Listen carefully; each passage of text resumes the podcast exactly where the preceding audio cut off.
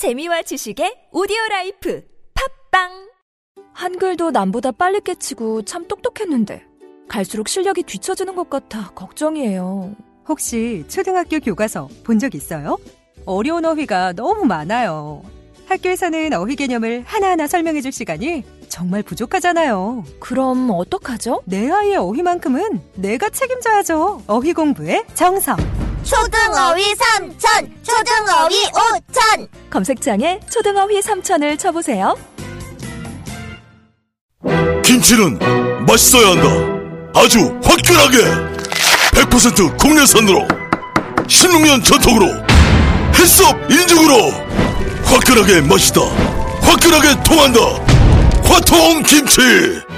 배추 김치, 알짜김치, 총각김치, 깨잎김치, 깍두기도 화통. 검색창에 화통 김치. 하하하하하하하. 아우 맛있어.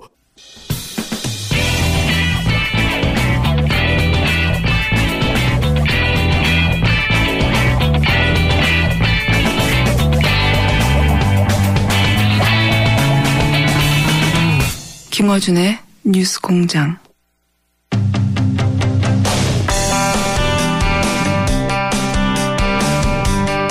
대선이 중반전입니다. 자, 현재까지 판세 각 당에서는 어떻게 판단하고 있는지 그리고 앞으로, 앞으로 남은 변수는 어떻게 판단하고 있는지 오늘부터 각 후보 캠프 입장을 차례로 들어보려고 합니다. 먼저 더불어민주당의 박영선 공동선대위원장 연결되어 있습니다. 안녕하세요, 의원님. 네, 반갑습니다. 요새, 요새 굉장히 여기저기서 나타나시는데요. 네. 그, 다른 얘기 하기 전에, 이제 많은 분들이 궁금해 하실 것 같아가지고, 이것부터 잠깐 여쭤보자면, 예. 의원님이 이제 소위 이제, 지금은 비문 진영이라는 말 자체가 등장도 하지 않지만, 네. 비문 진영의 어떤 상징처럼 여러 언론이 보도를 해왔고, 의원님도 어, 그런 발언도 하셨는데 지금은 뭐랄까요. 문재인 후보 가장 가까이서 어, 유세를 지원하고 계시단 말이죠. 이 부분에 대해서 어떻게 무슨 일이 있었기 때문에 그렇게 됐는지 설명을 잠깐 해 주시죠. 아, 후보께서 절실한 요구가 있었습니다. 어떤 절실한 요구라냐면은 압승할 수 있도록 도와달라. 네. 그런데 왜 압승을 해야 하느냐? 아, 국민들이 바라는 국가 개혁을 위해서 이 개혁이라는 것이 부패 기득권 세력의 저항이 정말 만만치 않지 않습니까? 근데 그 부패 기득권 세력이라 하면 우리 국민 전체로 보면 한 1% 정도밖에 되지 않습니다. 근데 이분들의 어떤 그 저항을 막아내는 힘은 곧 국민으로부터 나온다라고 저는 보고 있는데요. 그 국민으로부터 나오는 그 힘이 어, 이번 5월 9일 대통령 선거에서 어, 기호 1번 문재인 후보를 압승할 수 있도록 도와주는 것. 저는 그렇게 이해를 했고 음, 거기에 제가 적극적으로 동참해야 되겠다라고 생각했습니다. 이번 유세를 같이 하시면서 혹시 문재인 후보에 대한 뭐 판단이나 또는 뭐 인상이나 이해나 여기 바뀌셨나요? 어, 좀 바뀌셨습니다. 옛날보다 많이 유연해지셨고요. 그리고 통합이라는 것이 앞으로 얼마만큼의 역설적으로 국가 개혁을 할 수 있는 힘이라는 것을 후보 자신도 굉장히 그 신념을 확고히 하고 계시다라는 것을 느꼈습니다. 네. 문, 문재인 후보가 바뀐 것을 여쭤본 것은 아닌데 그거는 네네. 이제 어, 답변으로 들었고요. 제가 이제 궁금했던 건 뭐냐면 의원님이 가까이서 보시기에 유세를 같이 하시다 보니 의원님의 문재인 후보에 대한 인식이 변화가 있었는지. 아, 저 는 사실 2012년 대선 때요. 네. 어, 처음부터 끝까지 제가 후보와 아, 호흡을 하면서 그 당시에 선거를 치렀기 때문에 네. 후보에 대한 어떤 저의 생각과 뭐 후보와의 어떤 그 소통 문제라든가 또 후보의 생각 이런 것들을 저는 비교적 다른 사람보다 좀 경험으로 많이 느끼고 있는 사람입니다. 네. 아, 그런데 에, 제가 그 후보를 바라보는 어떤 그런 생각 에 있어서의 문제점은 후보에게 문제가 있었다기보다는 후보 주변에 있- 있었던 분들의 어떤 그 생각과 변화를 제가 요구했던 것이고 어, 이번에도 후보에게 그런 말씀을 어, 많이 드렸었는데 지금은 후보 주변에 계셨던 분들의 생각과 변화도 많이 있다라고 저는 생각합니다. 예를 들면 과거에는 그 후보와 호흡을 같이 하는 분들이 대부분 옳은 것을 추구하는 것에 대한 강한 방점을 찍고 이것을 반대하는 분들에 대해서는 어 진한 소통을 하려는 노력 같은 것을 좀 어, 덜하지 않았나 하는 것에 대한 이제 제 생각이 있었었는데요. 네. 요즘 이제 보면은 그 반대의 생각을 가지신 분들과도 굉장히 소통하려고 하는 그런 진지한 모습을 많이 봤습니다. 네. 그러면 2012년 문제인가 2017년 문제는 어떻게 어, 떤 방식으로 업그레이드든 뭐 변화했나요? 어, 2012년보다 2017년의 문제는 좀더 더 단단해졌다라고 느껴지고요. 어, 그리고 또 하나는 단단해지면서 유연해졌다라고 생각합니다. 그런데 저는 이 단단과 유연이 반대의 개념인 것 같지만, 어, 사람이 자기 원칙이 분명하고, 어, 심지가 굳으면, 어, 그 어떠한 반대하는 사람도 설득해서 받아들일 수 있다라고 생각하고, 또 그 반대하는 사람의 의견을 충분히 본인도 이해하려고 노력할 수 있는 그러한 여유가 생긴다라고 생각합니다. 어, 그런 차이점이 있다라고 저는 보고 있습니다. 어, 또 한 가지 곤란할 수 있는 질문은 이제 이현주 의원에 이어서 앞서 이현주 의원보다 앞서 탈당했던 이제 최명길 네. 의원이 국민의당 입당했지 않습니까? 예. 어, 두 의원 모두 민주당 더불어민주당 출신인데 그리고 결국은 국민의당에 갔는데 네. 어, 더불어민주당이 이제 이 의견이 다른 의원들을 제대로 포용하지 못했다. 네. 이렇게 비판할 수 있지 않겠습니까? 그렇죠. 네. 그래서 그분들을 좀 더 설득할 수 있었, 있는 노력이 있었으면 하는 그런 아쉬움이 남아 있습니다. 네. 그런데 앞으로는 아마 아, 그런 어떤 의견이 다른 어, 의원들의 의견을 끝까지 경청하고 또 무엇이 다른지에 대해서 깊이 생각하는 그러한 노력이 어, 더 있을 것이다라고 저는 생각하고 있습니다. 네. 두 분 모두 이제 김종인 전 대표와 가깝다 이렇게 평가받는데 네. 혹시 김종인 전 대표가 안철수 후보를 어, 후원한다, 후원한다든지 지지한다든지 뭐 이런 이런 가능성에 대해서 어떻게 전망하십니까? 현재까지로는 네. 뭐 김종인 대표께서 국가의 어른으로서 큰 어른으로서 어, 어떤 특정 후보를 지지하지 않겠다라는 입장을 갖고 계신 걸로 저는 알고 있습니다. 어, 그러나 뭐 상황이 변하면 또 그 사람의 심리라는 것은 어떻게 될지 잘 모르는 거기 때문에 확언할 수는 없는 단계다라고 생각을 하고 있습니다. 네. 혹시 김종인 전 대표의 그런 지지 발언이나 어, 그런 것이 이제 그 가능성 여부와는 별개로 어, 이 대선 판도에 영향을 미칠 거라 보십니까? 아, 제가 저는 객관적으로 봤을 때는요. 예. 이미 이제 그 제가 거의 전국을 강원도하고 몇 군데를 빼고는 다 다녀봤는데요. 네. 아, 이미 그 문재인 후보가 시대 정신이고 문재인 후보의 의 당선이 왜 필요한지에 대해서 국민적 공감대가 형성돼 있는 상태이기 때문에 에, 그런 어떤 의지 표명이나 그런 것에 대해서 큰 영향이 있다고는 생각하지 않습니다. 그러나 부분적으로 어, 아직까지 마음을 못 정하신 분들에 대해서 참고 사항은 될 수는 있겠죠. 네. 전체 판세를 흔들지는 못하고 참고 정도 될 네, 것이다. 네, 네. 그 표를 결정하지 못하신 분들에게 예. 네. 이거는 어떻게 판단하십니까? 지금 양강구도가 무너졌다는 것은 이제 여론조사 수치로 네. 대부분 그래서 일강일중으로 재편되는 거 아니냐? 예. 네, 네. 이렇게들 보는 것은 무리가 없는 것 같은데 자 그러면 안철수 후보 지지율이 빠져서 부동층으로 갔다가 결국은 이제 어 어딘가로 다시 모여야 하지 않습니까? 그렇습니다. 예. 앞으로의 판세는 어떻게 보십니까? 제가 어제는 경주, 구미, 대구를 다녀왔습니다. 네. 그런데 거기서 확연하게 느낀 거는요. 어, 이 경주, 대구, 구미 분들이 그동안에 사실은 대통령 후보 중에서 어느 사람을 찍어야 되느냐. 이제 일종의 네. 우리가 그 물건, 어떤 그 물건을 고르기 위한 어떤 왜 우리 그 마음의 쇼핑을 하지 않습니까? 네. 그런 상황이었었는데요. 그래서 쭉 이것이 옮겨 다녔었습니다. 아, 그런데 어제 상황은 어떤 상황이냐면요. 아, 그동안에 이제 쭉 다니다가 안철수 후보에 대해서 관심을 약간 보였다가 아, 이게 어, 물에 술 탄 듯 술에 물 탄 듯 아, 이거 도대체 이거 뭔지 모르겠다. 그래서 오히려 그러면 과연 지금 홍준표 후보를 찍어줘야 되냐, 문재인 후보를 찍어줘야 되냐에 대한 어떤 그런 그 마음적인 어떤 그 생각에 잠겨 있는 분들이 상당히 많이 있다라는 걸 제가 느꼈고요. 예.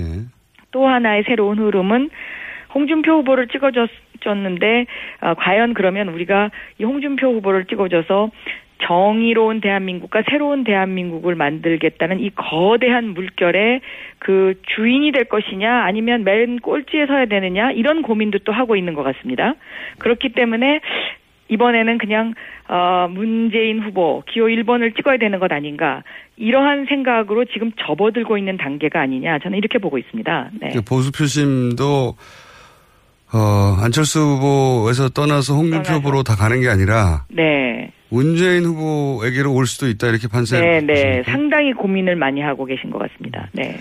지금 이제 홍준표 후보 같은 경우에는 보수 이제 안철수 후보로부터 이렇게 빠져나오는 지지율이 자신한테 몰릴 것이다. 결국은 홍준표 후보가 전통적인 양강구도, 그러니까 진보 보수 양강구도로 선거를 막판에 맞이하게 될 것이다. 이게 이제 전략이고 지금 거기까지는 안 갔지만 지지세가 상승 국면인 건 맞지 않습니까? 홍준표 후보가? 그렇죠. 약간의 상승세를 타고 있는 건 맞습니다. 그런데 이제 혹시라도 2번, 3번이 골든 크로스가 이루어지면 어, 안철수 후보에게 확 쏠렸던 것처럼 홍준표 후보에도 사- 확 쏠릴 수 있는 가능성이 있지 않을까요? 저는 그렇게까지는 보지는 않습니다. 예.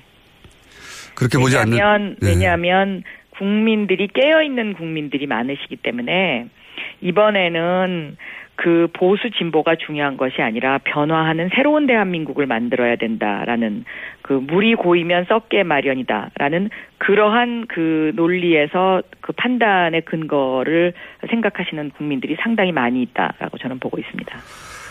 바른정당의 어, 단일화 시도는 어떻게 보십니까? 그 가능성을. 단일화 시도요. 예. 저는 그게 그렇게 쉽게 될까 생각하는데요. 왜냐하면 유승민 후보가 훌륭한 후보입니다. 그런데 만약에 바른정당이 사퇴를 한다 그러면 정당의 존립 근거가 이제 위기를 맞게 되니까요. 음, 그래서 그 일은 그렇게 그렇게 쉽게는 일어나지 않을 것 같다. 아, 저는 그렇게 생각하고 있습니다. 가능성이 없지는 않다고 여전히 보시는 네, 거예요? 없지는 않습니다. 뭐 생각해 볼 카드죠. 그러나 그것이 또 미치는 후유증, 그 후의 후유증을 생각한다면 저는 그 일이 이렇게 쉬울까 생각합니다. 네. 그러면 그 조합은 어떻게 보십니까? 만약에 그런 가능성이 남아 있다면 삼자 원샷은 뭐 공이 다 어려, 어려울 거라고 얘기들 하는데 자유한국당과 바른당의 가능성과 이제 바른당과 국민의당과의 가능성 이 두 가지 정도가 그나마 남아 있는 가능성인 것 같은데 어느 쪽이 더 높다고 보십니까? 저는 그거 세, 세 정당의 문제는 결국은 제로성 게임이라고 생각하거든요. 예. 그러니까 서로의 모순에 빠지게 됩니다. 예를 들면 뭐 국민의당과 자유한국당이 합친다. 그러면 어, 자유한국당에 대해서 안철수 후보가 그동안에 부패 기득권 세력이라고 이야기해 왔지 않았습니까? 예. 그러면 자유한국당하고 합치는 순간 호남 분들이 그 안철수 후보의 지지를 철회할 거고요. 저는 다른 정당하고의 관계도 그러한 어떤 제로섬 게임, 시속 시, 시속 게임의 연장선상에서 굉장히 풀기 어려운 해법이다라고 저는 보고 있습니다. 자유한국당과 바른당은요? 자유한국당과 바른당은 서로가 지금 어 그 감옥에 들어가야 될 뿐이다라고 지금 그런 정도까지 가 있지 않습니까? 그런데 그 두 세력이 다, 다시 합친다 그러면 결국은 박근혜 대통령을 어 탄핵한 그 세력과 탄핵 반대 세력이 같이 합치게 되는 그런 또 모순에 빠지는 것이죠. 어, 그래서 그 문제에 대한 원칙적인 어떤 그 가치를 어떻게 해석할 거냐. 이것은 답이 없는 그런 상황이다라고 저는 보고 상당히 어려운 일이 될 것이라고 전망하시는 거고. 네. 그러면 막판에 남아있는 변수는 뭐가 있다고 보십니까? 지금은 북풍입니다. 저는 어 오늘도 그 황교안 국무총리의 그 사드 배치 문제 예. 아, 이것이 우리나라의 뭐 안보 상황 또 위기 상황에서 어쩔 수 없는 선택이었는지 그 부분에 관한 판단은 제가 아 예, 현재로서는 정확하게 내릴 수는 없습니다만은 혹시라도 한반도의 긴장 고, 고조 문제를 어, 음, 확대하거나 아니면 이것을 그좀 그 부풀리기를 한다든가 이러한 그 황교안 국무총리의 어떤 그런 태도가 조금이라도 거기에 어떤 그런 영향력이 그런 그런 빌미를 제공할 그런 행동을 하는 것은 저는 그것이 과연 바람직한가 아, 만에 하나라도 그런 우려가 약간 있습니다. 네. 결국 막판에는 보수 진영의 전통적인 카드였던 이제 북한 문제를 가지고 총공세를 할 것이다 이렇게 보시는 거군요. 그런 우려가 조금 남아 있는 그런 상태이지요. 그래서 저는 어, 문재인 후보께서 이 통합 정부에 대한 국민적 신뢰와 확신을 심어주는 것이 굉장히 중요하다라고 저는 그렇게 생각을 하고 있습니다. 알겠습니다. 어, 마지막으로 이제 그 대선과는 상관없는 질문인데, 어, 대선이 이제 2주 후에 끝날 테고, 그러고 나서는 이제 다음 선거가 지방선거입니다. 네. 지방선거에서 혹시 서울시장에 도전하시나요? 지금 그런 이야기를 할 정도로 제가 한가하지는 않습니다. 네. 요거는 제가 대선 후에 바로 연결해서 한번 여쭤보겠습니다. 네. 네, 오늘 말씀 감사합니다. 네, 감사합니다. 네. 네. 지금까지 더불어민주당 박영선 공동선대위원장이었습니다. 내일은 박지원 국민의당 대표 만나보겠습니다. 아, 또 떨어졌어. 너 또 입사 시험 봤어? 아니, 차량용 핸드폰 거치대 말이야. 여러 개 사봤는데 실패의 연속이야. 떨어지고, 시야 가리고, 운전석에서도 뭐 알고, 뭐 좋은 거 없을까? 싼 것만 찾으니까 그렇지. 제대로 된 거 하나 사서 편리하게 쓰는 게 더 낫지. 그런 게 있어? 그럼 있지. one, two, three 할 때 two. 힘 세다 할 때 힘. 투, 힘. 투 힘? 두 배로 힘이 세다는 건가? 네이버 검색창에 투 힘을 검색해 보세요.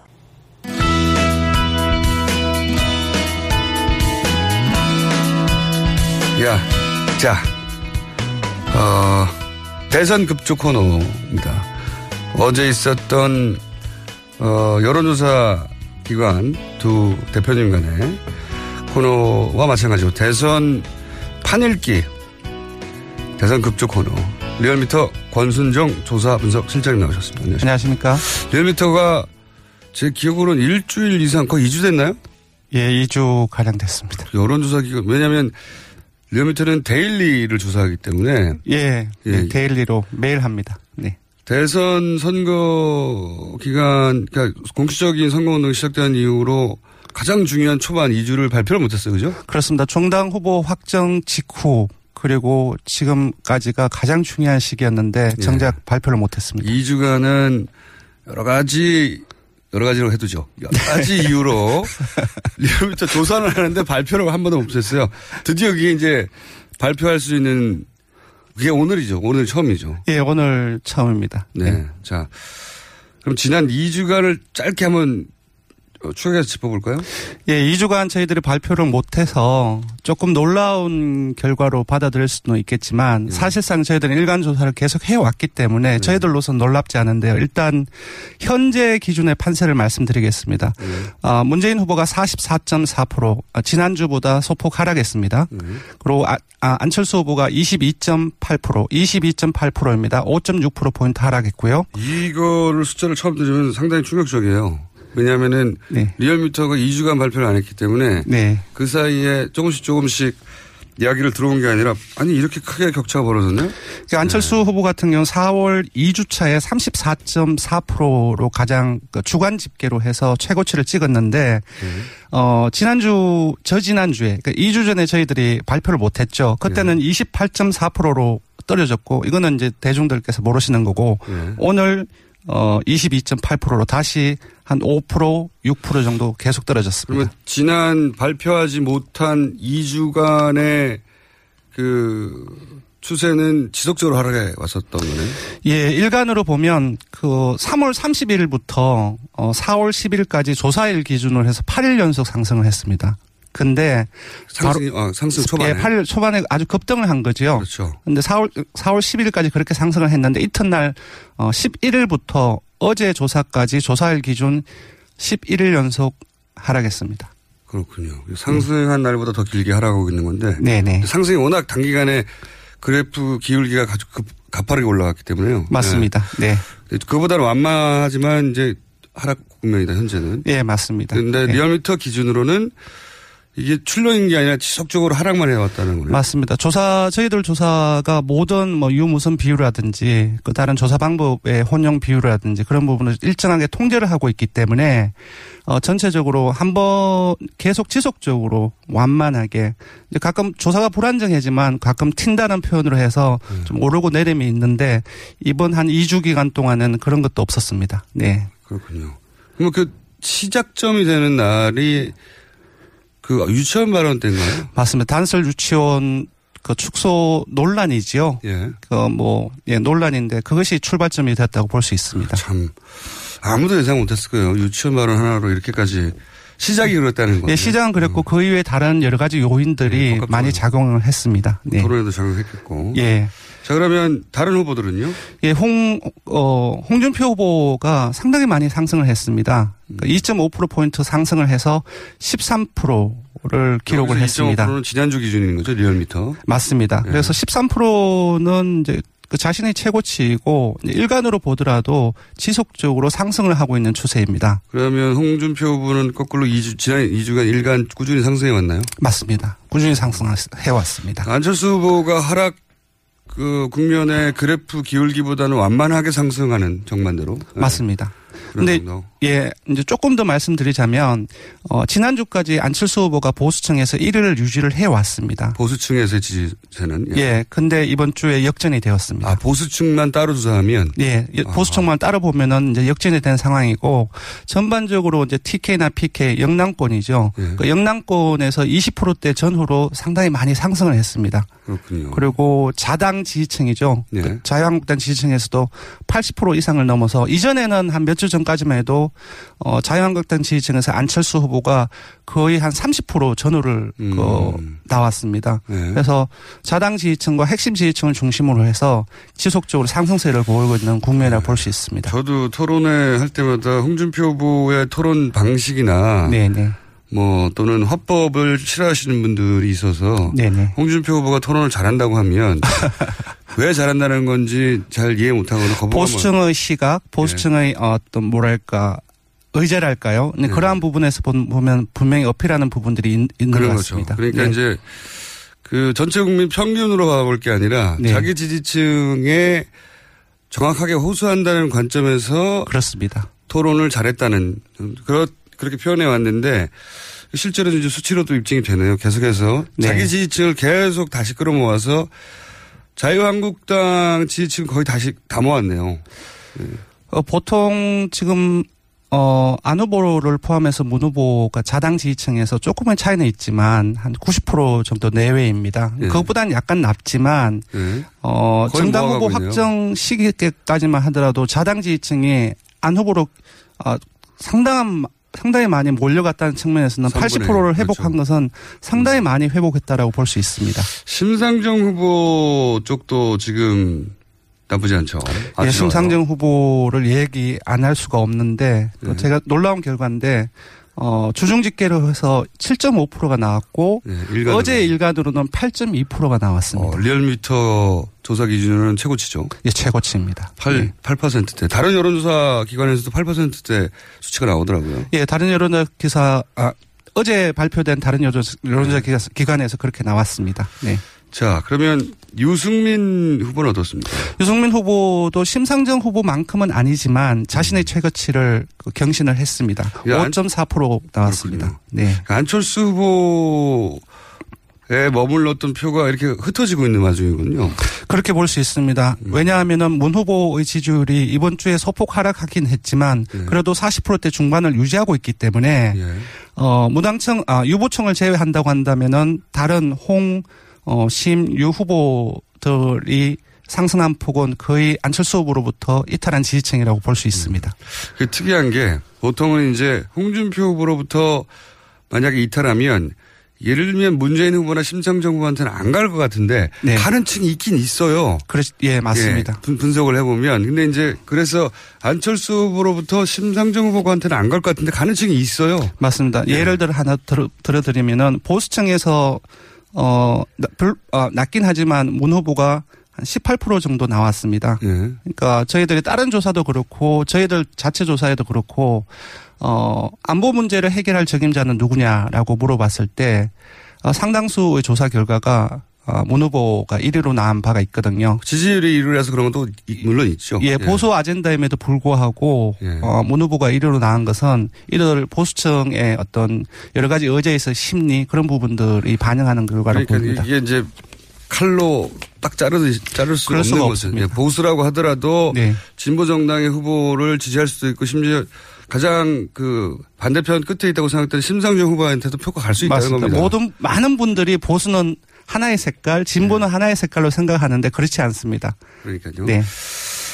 자, 지금은 그런 현상이 벌어지고 있고 가장 그 뭐랄까요 지지율 지지율 변동이 크네요 한마디로 말하면 요동 네, 상당히. 큽니다. 예. 지금 2주 만에 발표가 됐기 때문에 과연 이 조사가 맞을, 맞, 맞나라는 생각이 들 정도로 예. 놀라운 결과인데 저희들 같은 경우는 일간으로 변화되는 상황을 봐왔기 계속 때문에. 봐왔기 때문에 놀랍지 않은데 예. 지금 2주 만에 발표되는 이 시점에서는 놀라운 결과라고 볼 수도 있습니다. 그러니까 다른 여론조사 기관에서는 뭐 10%에서 한 15%대까지는 발표됐는데 격차가 지금은 이게 20%거든요. 네. 예, 굉장히 큰 격차고 이 추세라면 2번, 3번 그러니까 1번, 2번 골든 크로스를 계속 얘기해 왔는데 네. 2번, 3번 골든 크로스도 불가능한 건 아닐 수도 있겠다는 아, 배제할 수 없습니다. 왜냐하면 이번 주에 지지율 격차가 단자릿수로 그러니까 홍 후보하고 그안 후보의 지지율 격차가 한 자릿수로 줄어들었습니다.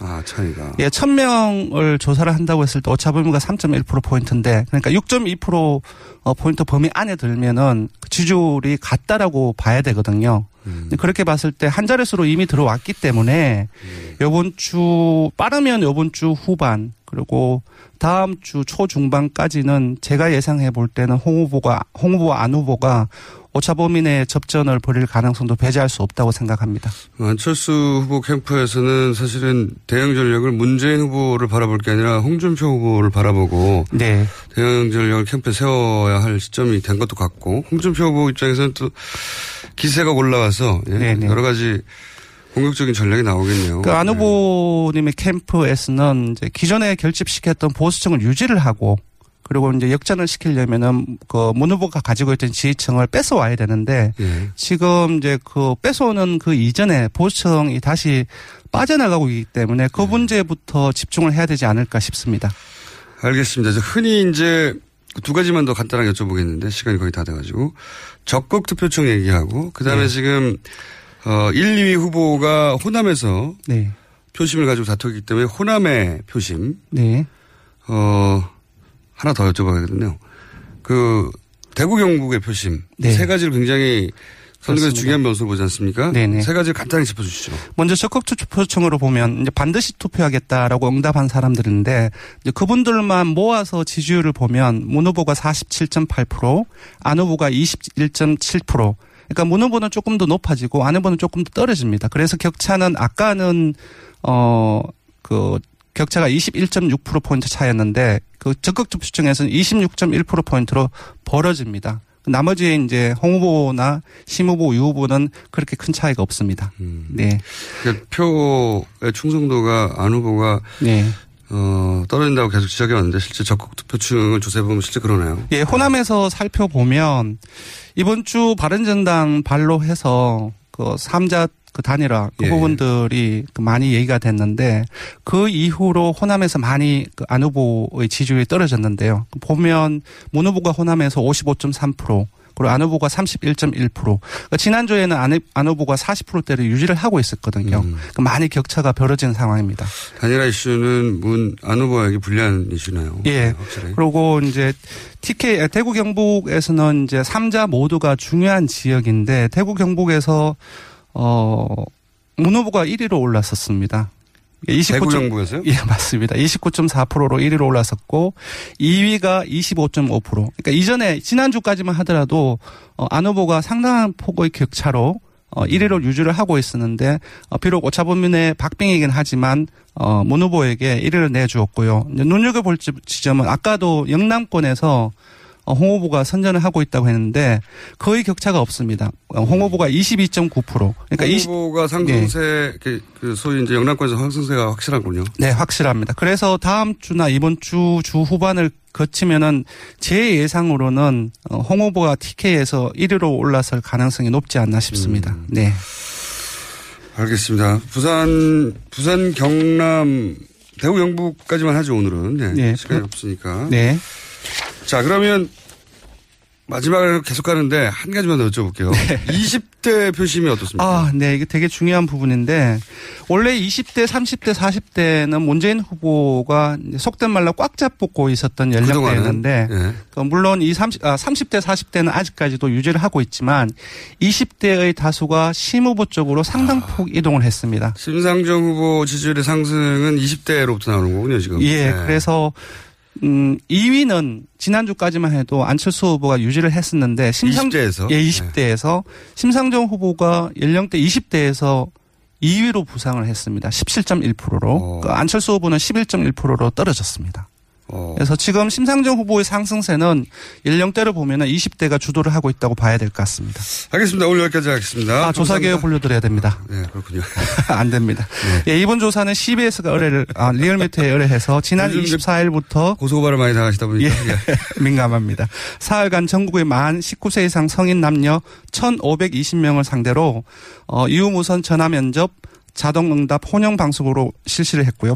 오차는 95% 신뢰 수준에서 플러스 마이너스 2.5% 2.5%포인트, 응답률은 11.8%입니다. 자세한 내용은 중앙선거관리위원회 여론조사 심의위원회 홈페이지에서 확인하실 수 있습니다.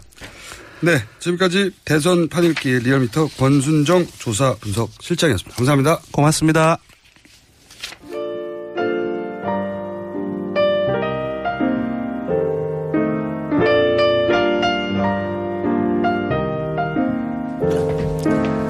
자, 불친절한 AS. 어, 오늘은 단기 사면에 대한 문자가 예, 2부에서는 많이 왔고요. 안민사 의원이 이제 떠나면서 어, 본인의 말을 크게 후회하며 이런 말을 어, 남기고 갔습니다. 오늘 단기 사면 관련 발언은 이유여와 막론하고 잘못된 것이다. 상처받은 분들에게 정중히 사과를 드리겠다. 네. 자, 그리고 뉴질랜드에서 제보가 하나 왔는데요. 어, 뉴질랜드 거주 박지현 씨가 재외 투표를 했더니 후보가 15명이나 돼서 투표용지가 길어서 투표용지를 접으면 인주가 묻어서 무효표가 될까봐 걱정이 되더라. 어, 그런 걱정 하실 수 있겠네요. 예. 그래서 해외 교민으로서 이 투표 용지가 이렇게 길어서 인주가 여기저기 묻지 않나 그런 걱정을 연락을 주셨는데 이 문제는 저도 궁금하네요. 예, 저희도 한번 선관님 물어봐서 물론 뭐 문제 없다고 하실 것 같긴 한데 그런 우려는 없는지 한번 따져보기로 하겠습니다. 네. 자, 불친절한 AS는 여기까지입니다.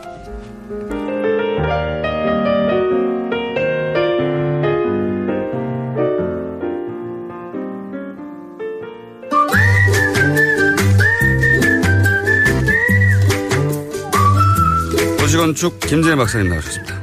네, 안녕하세요. 왜 이렇게 심플하죠? 기운이 없어요? 네? 왜 이렇게 기운이 없어요? 제가 이게 중반쯤 되니까 네. 좀, 좀 기력이 딸리는데. 이 수요일 다 목요일은 말이죠. 항상 어 약간 붕 떠 있습니다. 그렇죠. 아, 차분해지죠. 네, 새벽까지 아니 이게 제가 수요일 날 뭐 진행하는 방송이 하나 있어가지고 그게 또 새벽에 끝나거든요. 그러다 보니 그렇죠.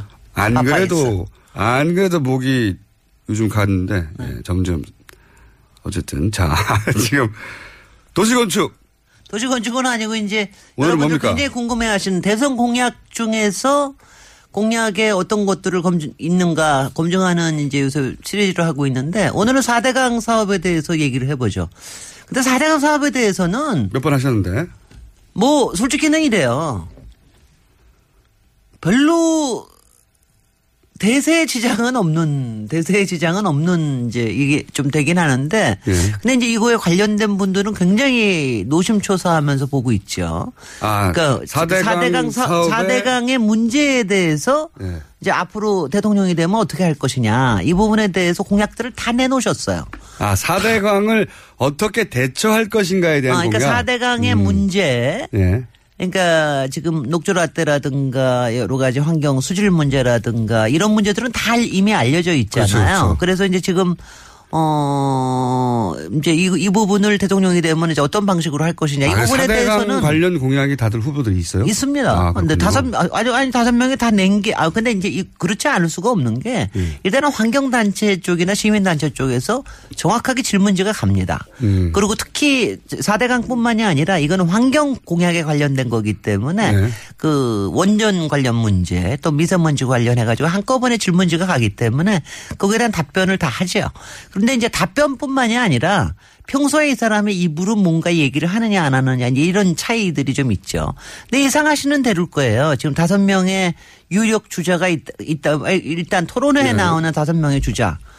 어, 어떻게, 어, 저, 5번 번, 번호로 할까요? 어떻게 할까요? 번호. 1번부터 해야죠. 1, 2, 3, 4, 5번. 1번부터. 아니, 네. 근데 그렇게 하지 말고, 어, 이- 그러니까. 유, 사한 군끼리 묶어. 아니야, 이렇게, 이렇게 해보죠. 그러니까 4대강의 복원이나 재자연화에 가장 미워, 가장 소극적인 사람. 아, 거꾸로. 거꾸로. 네. 가장 4대강 소극적인. 문제를 가장 소극적인 사람 누구겠어요? 아무래도 이제 그 4대강 문제에 직접적인 책임이 원죄가 있는 사람이 원죄가 있는 당. 사람이겠죠. 당이겠죠. 예. 당의 네. 후보겠죠. 그, 그, 그렇겠죠. 아무래도. 네네. 네. 그래서 자유한국당에서 홍준표 후보는 오히려 이렇게 홍준표 후보는 특히 경남도지사 하면서도 네. 어 이거에 녹조라떼나 이런 거는 4대강 때문이 보호 아니다. 문제가 아니다. 네. 여기 원래 오염원이 많아서 그런 거다. 네. 이렇게 얘기하시던 분이니까 아예 보건 얘기 같은 건 입에 담지도 않으십니다. 어떻게 음. 얘기를 하냐 하면은 아 지금 이왕 4대강에 물을 이렇게 많이 담아놨는데 이 물을 어떻게 잘 쓰도록 하는 게 좋겠, 좋겠느냐. 이 음. 부분을 고민을 하겠다. 그럴 것 같지 않으세요? 그러니까 이제 그거는 뭐냐면 음. 이 물을 이렇게 이 퍼렇게 된 물을 갖다가 이제 어디 어디에 물이 모자란 지역에 어떻게 보내느냐 뭐 네. 이렇게 이제 후속 4대강 사업이 만들어지게끔 하는 이제 이런 연상하게 하는 그런 대답을 내놓으시고 어 비슷한 당 출신이신 어 바른 바른 정당 예. 유승민 후보 같은 경우에는 그것보다 조금 나아요. 지금 네. 이제 문제를 인식을 하고 계십니다. 그러니까 홍준표 후보는 녹조나 환경 문제는 4대강 때문이 아니기 때문에 네. 그 원인이 4대강 때문이 아니니까 네. 그 문제를 해결하는 정책은 없고 아, 물론 이제 수질을 모니터하겠다 아, 이런 모니터. 얘기는 하죠. 근데 모니터하겠다는 건 아무것도 안 한다는 거나 모니터는 원래 해야 되죠. 원래 원래 하는 거니까. 네. 그래서 그러면 유승민 후보는 어디서부터 시작할까요? 모니터 하는 것부터 아, 시작합니다. 신나게 더 앞에 가서 모니터를 강화하겠다. 이렇게 뭐. 여러분들이 이런 거를 보죠. 모니터를 강화하고 이게 문제가 되면은 수문을 열어서 아 지하 수위에 문제가 안 되는 범위 내에서 문을 여- 열어서 해복 하겠다. 여기까지만 아. 얘기합니다.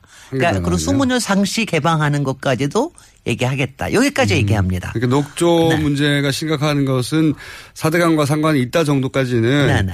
어느 정도 인정한 상태에서 네, 네. 그 해법으로 모니터 강화하고 네. 수문을 개방을 잘해서 네네. 물이 고여있지 않도록 하겠다. 네, 네. 그러니까 여기까지가 이제 완전히 좌파 좌파라 그래야 되나 하여튼 그렇고요. 우, 우파. 네, 우수 진영의 해법이고요. 네. 그 다음에는 이제 그 다음 단계로 넘어가서 저도 오늘 정신이 없는데 정신 차려주세요.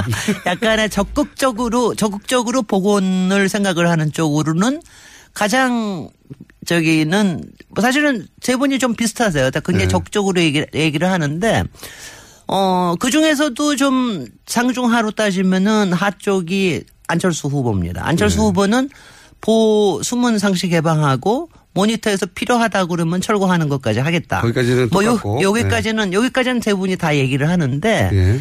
세 분이 다 얘기를 하는데 굉장히 이제 여기서부터가 좀 달라지는 게 있어요. 전문가가 좀 달라지는 볼게 일반인들도 다 비슷해 보이는 어, 일본 일본 연도는 비슷해 보이는데 이제 이, 이거죠. 문재인 후보는 거기다가 한 걸음 더 나가서 예. 저는 이제 이거를 굉장히 중요하게 봐요. 사당항의 문제는 4대강을 복원하고 재자연화하는 것뿐만이 아니라 왜 이런 4대강 사업이라고 하는 이런 사기 대재앙 사업이 어떻게 이렇게 실현이 됐느냐. 네. 이거에 대한 거를 어, 조사하고 그거에 대해 응징하는 게 굉장히 필요한데 그 부분에 대해 적극성이 다릅니다. 역시 이제 그 적극성은 문재인 후보가 먼저 얘기를 합니다. 4대 강의 혈세 낭비와 이에, 이에 관련된 비리를 조사하겠다. 환경 문제는 환경 문제로 풀때왜 이거를 조사를 하겠다. 4대강 비리를 이런 일이 벌어졌는지를 네. 따져야 한다. 그래서 혈세 낭비에 대해서 정확하게 조사를 하겠다. 이 얘기를 합니다. 자연 재앙이 아니니까요. 이게. 네네. 이게 자연 재앙이 아니라 인공 재앙이기 때문에 네. 특히 한 개인과 그 무리들에 의해서 이루어진 거기 때문에 그 얘기를 합니다. 안철수 후보는 이런 얘기 안 하세요. 그 부분을 빼고. 네, 그 부분을 빼고. 그러니까 자연- 그다음에 자연을 복원하고 환경 문제로 접근하는 것까지는 유사한데 네. 거기서 이제 그렇다면 이 문제를 누가 일으켰냐 책임을 따져야 된다까지는 안 네. 나간다는 거죠. 네. 그리고 역시 가장 센 사람은 역시 신블리 네. 선생님이십니다. 우리가 인식하고 있는 신블리는 정답 비슷하네. 예. 복원 정도만 얘기하는 게 아니라 아예 재자연화라는 표현을 그- 제일 가장 적극적으로 쓰실 뿐만이 아니라 조사와 비리 조사와 이 부분에 이명박을 청문회에 앉혀놓겠다. 이렇게까지 아니, 얘기를 그 합니다. 공약에 이명박 전 대통령 청문회 앉히겠다까지 들어가 있어요? 네네. 그렇게 돼 하겠다고 합니다. 국정조사를 해서 이명박 대통령을 그 자리에 앉히겠다. 그래서 그 조사를 까지도 하겠다. 공약 안에 있어요? 네네. 아, 아니, 이제 공약, 제가 얘기할 때 공약은 이제 이렇게 생각하셔야 돼요. 말로 하는, 이제 이게 리포트로 나온 공약이 있는데 거기에는 아, 이렇게 다 공약집이- 뉘앙스만 이렇게 돼 있는 거고 그 다음에 후보의 입으로. 말로 하는 게 있습니다. 그러니까 그 말로 하는 거면은 가령 이게 무슨 뜻이냐 그러면 아 그리고 이제 거기다 더 네. 하죠. 그러면은 이제 가령 어 신불리는 엄청나게 세게 몇 번을 얘기를 했고 문 후보는 그 후보다 조금 더 얘기를 했고 어 음. 조금 덜 얘기를 했고. 네. 조금 조금 조금 조금 덜 얘기했고 그 다음에 안 후보는 어 거의 얘기는 안 책임 하- 소재 부분은 어, 책임. 소재 부분은 아예 네. 얘기를 안 하고 나머지 두 사람은 아예 뭐 거의 언급을 안 하는 뭐 물어보지도 않을 거예요 그쪽에 음. 이게 이제 책임이 있다고 하면 본인들도 네. 그 책임에서 자유로울 수가 없으니까 그 책임 근데 이거 이걸 보면 그래요. 왜냐하면 저는 그때 이제 사장사 강행되고 그랬을 때 국회에 있었기 때문에 당시에 그게 모든 국회법을 이제 국회에 대한 법을 하나도 만들지 않고 거의 예산만 강행시켜 가지고 강행했던 사업이지 않습니까 이게 네. 그러니까 이제 예산이 통과될 때 얼마나 세게 했었느냐 그때 나섰던 분들임을 제가 다 제가 직접 목격했던 분이기 때문에 네. 그러니까 홍준표 후보는 그때 원내 대표고 이랬기 때문에 가장 앞에 나섰던 분 중에 한 분이시고요. 유승민 후보도 마찬가지고. 당시? 그리고, 네, 당시에. 그리고 솔직히는 예산을 통과시키는데. 네, 솔직히는 국민의당에 국민의당이 며칠 전에 논평이 이렇게 나왔어요. 이명박이 잘못한 거지만 공범은 문재인이다. 뭐 이런 이런 아, 논평이 나와서. 사대강 공범은 문재인. 아, 그래서 제가? 이게, 이게 무슨 소리야? 이게 뭐 하는 소리야? 그때 문재인은 국회의원도 아니었는데 무슨 소리야 했더니 민주당이 그때 공범을 했다 이거예요. 아. 근데 민주당이 만약 공범이라는 얘기를 하셨으면 그 논평을 발표하시는 분이 그때 원내대표가 박지원 원내대표였습니다. 어, 정치공사라는 게 원래 그렇죠, 뭐. 그러니까 그래서 아니 뭐냐면 제가 이거는 뭐 제가 국민의당에 대한 제가 얘기를 하는 게 아니라 제가 사실은 당시에 제 속마음은 박정원 원내대표에 대해서 상당히 서운했거든요. 좀 더 세게 반대해 줬으면. 사대강 문제에. 대해서. 근데 이제 네. 뭔가 이렇게 뭔가 이렇게 그런 거 있지 않습니까? 앞에서 반대하고 뒤에서는 뭔가 있는 게 아닌가 하는 이런. 박사님, 도시계획 전문가로서 박사님이 보시기에 사대강 해법으로 지금 기존의 후보들이 내놓은 거에서 그 법적으로 그 책임을 물어야 된다. 네. 조사해야 된다. 이거 빼고 네. 그냥 해법만을 따졌을 때 네. 이 이제 재앙이 발생했으니까 혹시 빠뜨린 게 있습니까? 각 후보들? 아니 뭐 아니 뭐 그렇- 그렇지는 않아요. 다만 이제 이게 어 누가 어디서 하느냐. 네. 아, 이게 가령 국토교통부가 하느냐, 아니면 무슨 뭐 위원회를 통해서 하느냐, 이거 다르고요. 그 다음에 이제 굉장히 문제가 되는 게 앞으로 수질 관리와 수량 관리. 지금 이제 수량 관리는 국토부에서 하고 수질 관리는 환경부에서 하거든요. 아, 그걸 이걸 어떻게. 하느냐. 음. 이거, 이것도 굉장히 중요한 거고요. 그 다음에는 이제 굉장히 제가 평소에도 많이 강조를 하는 게 4대 강 사업이 가장 잘못된 게 4개 강을 그냥 묶어서 통틀어서 한 해법으로 했다는 거거든요. 음. 근데 지금도 문제는 네 강이 다 달라요. 네. 그러니까 이 강을 달리 봐서 이걸 해야 된다고 하는 뭐 이런 음. 것들이 좀 필요하다고 생각이 되고요. 어, 아마 그 모니터하고 예. 모니터를 안 해서 모니터를 항상 해야 되는 거 아니잖아요. 그리고 그거에 대해서 검증하고 그 다음에 이거에 대한 해법으로 철거하느냐 아니면 수문을 상시 열어놓고 하느냐 아니면은 몇 개나 허물고 뭐 하느냐 뭐 이런 것들은 이제 그 다음에 여러 가지 기술적인 해법으로 나올 테고요. 또 그 점에 대해서는 글쎄 약간의 적극성과 소극성은 있을지 모르지만 안 할래 안할 수는 없을 거라고 생각합니다. 다만 이제 아까도 음. 삼당은 얘기했듯이 아까 네네. 적어도 3당은 근데 다만 어 사대강의 비리 그다음에 이 혈세 낭비에 대한 조사 이 부분에 대해서 얼마나 강도 높게 나올 수 있느냐는 다- 다르죠. 그거는 뭐 그거는 여러분의 심정에 맡겨두도록 하겠습니다. 그거는. 그, 그, 이 전문가로서 이번 대선의 토론회에 사대강 문제가 어, 주요 이슈로 떠오르지 않는 것도 좀 아쉬우시겠네요. 아니 그거는 있는데요. 지금 이거는 있어요. 어떻게 솔직히 지난 네 번 토론 토론이 워낙 뭐 안보하고 경제인데 다음이 경제 토론이고요. 마지막 토론이 사회 토론이에요. 그러니까 사회 토론 때 나올 방법이 있습니다. 그때 태도를 봐주십시오. 알겠습니다. 오늘 여기까지 하겠습니다. 지금까지 김진애 박사님이었습니다. 감사합니다. 감사합니다. 저는 김어준이었습니다. 내일 뵙겠습니다. 안녕.